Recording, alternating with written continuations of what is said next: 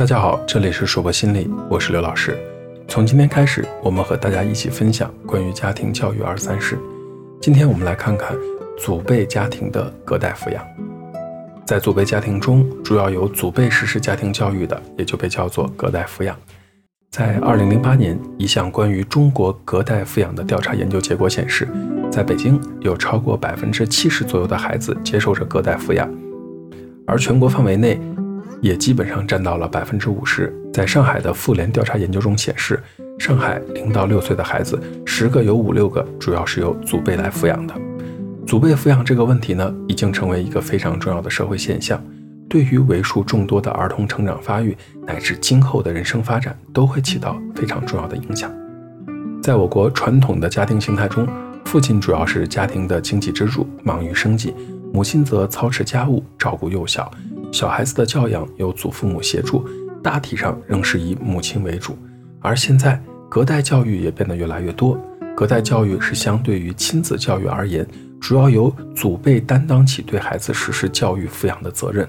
隔代教育的家庭大致分为两种类型：一种是父母很少或者根本没有履行亲职，完全是由祖父母负担孙子女照顾及教养责任。另一种像是三代同堂，或是晚间父母、周末父母、假期父母的情形，父母多少也履行若干亲职。目前在我国的农村家庭中，以第一种比较常见；在城市当中，以第二种比较多见。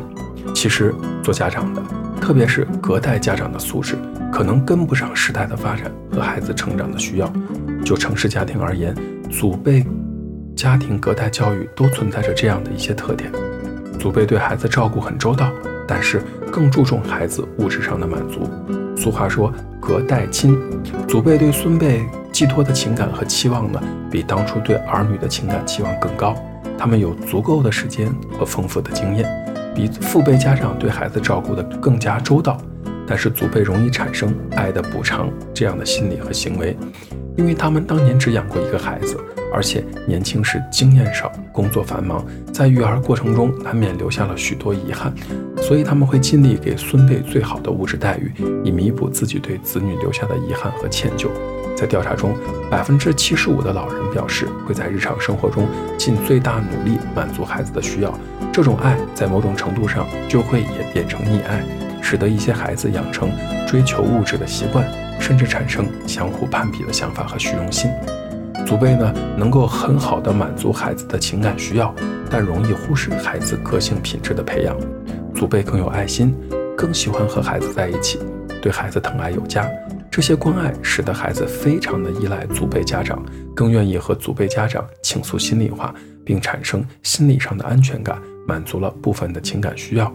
然而，这种关爱呢，一不留神也容易变成了溺爱。没错，有的时候关爱和溺爱就差了那么一点点。一旦过度，就容易演变成对孙辈的纵容、包办、迁就，无形当中呢，助长了孩子的不良品性。老人带出来的孩子善良孝顺，但确实也存在着自理能力差、时间观念差、娇气、听不得批评的现状。这些品质一旦形成，容易给孩子的个性带来长期的不良影响。祖辈抚养减轻了年轻父母的负担，却容易导致亲子隔阂。在调查中显示。有百分之六十九点二的父辈家长表示，他们接受老人带孩子是因为自己工作忙没有时间。可以说，祖辈家长带孩子，解除了年轻父母的后顾之忧，使其专心的发展事业，不断的完善自己。这是一个客观的现实，也是生活中不得不面对的问题。可父辈家长和祖辈家长在教育孩子时，总有不一样的观点。父辈家长对孩子的要求可能更高更严，因此，当父辈家长看到孩子的缺点和不足，对其要求的时候，平常习惯了祖辈的袒护和迁就的孩子就很难接受，容易导致亲子间的情感隔阂、情绪抵触。同时，父辈严格要求或者惩罚孩子的时候，祖辈往往也出面干预，使得年轻的父母无法及时矫正子女的缺失，也容易导致家庭关系失和。其实，所谓的隔代亲。不仅表现在老年父母对孩子的补偿，也是自身心理需求的一种体现。老年人普遍体验到的孤独感是非常的强的。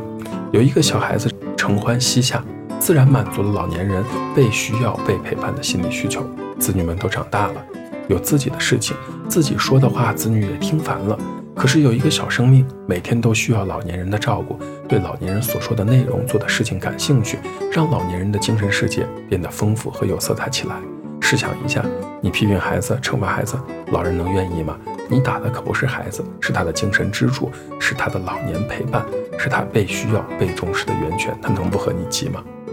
祖辈家长的活动范围相对小，容易导致孩子在一个封闭的小环境中成长。祖辈家长生理逐渐衰退，喜欢安静，在活动和安静这件事情上，他更希望孩子是安静的，会有意无意的把孩子封闭在家庭的小范围内。在调查中发现，您是否鼓励孩子户外奔跑、跳跃、尽情玩耍？这个问题上呢，祖辈和父辈的差异是非常大的。经常鼓励孩子在户外奔跑、跳跃、尽情玩耍的祖辈只占到百分之十二，而父辈却占到了百分之五十五。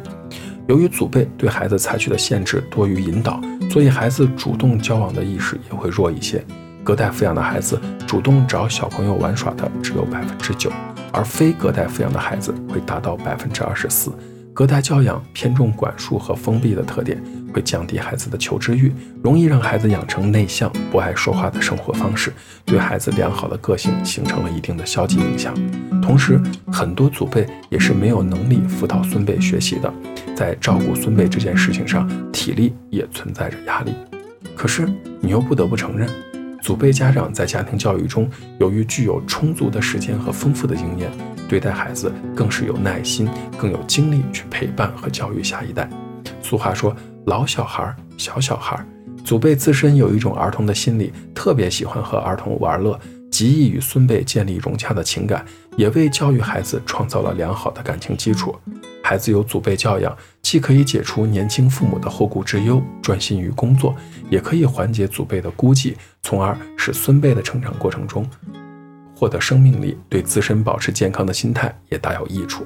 这里要提醒各位家长的就是，不管多忙，都一定注意在百忙之中抽出时间和孩子交流，与老人沟通，千万不要放弃自身的责任。同时，对老人要耐心商量，避免让老人觉得在批评他。不然，老人要么觉得委屈，要么觉得在指责他不会教孩子。而作为老人呢，如果能够时刻的提醒自己，在教育孙子中是一个助手的角色，愿意放下身份和孩子的父母探讨，就能避免很多的问题了。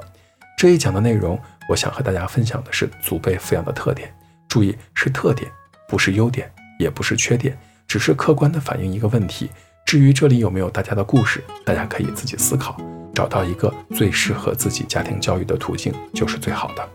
这里是硕博心理，我是刘老师。虽然我们只是心理学界的一棵小树苗，但是我们努力做到我们的最好，用真诚的态度、客观专业的方式，向每一个愿意关注我们的人分享一切你想知道而我们又恰好了解的心理学知识。请记得，不管你在哪里，世界和我陪伴着你。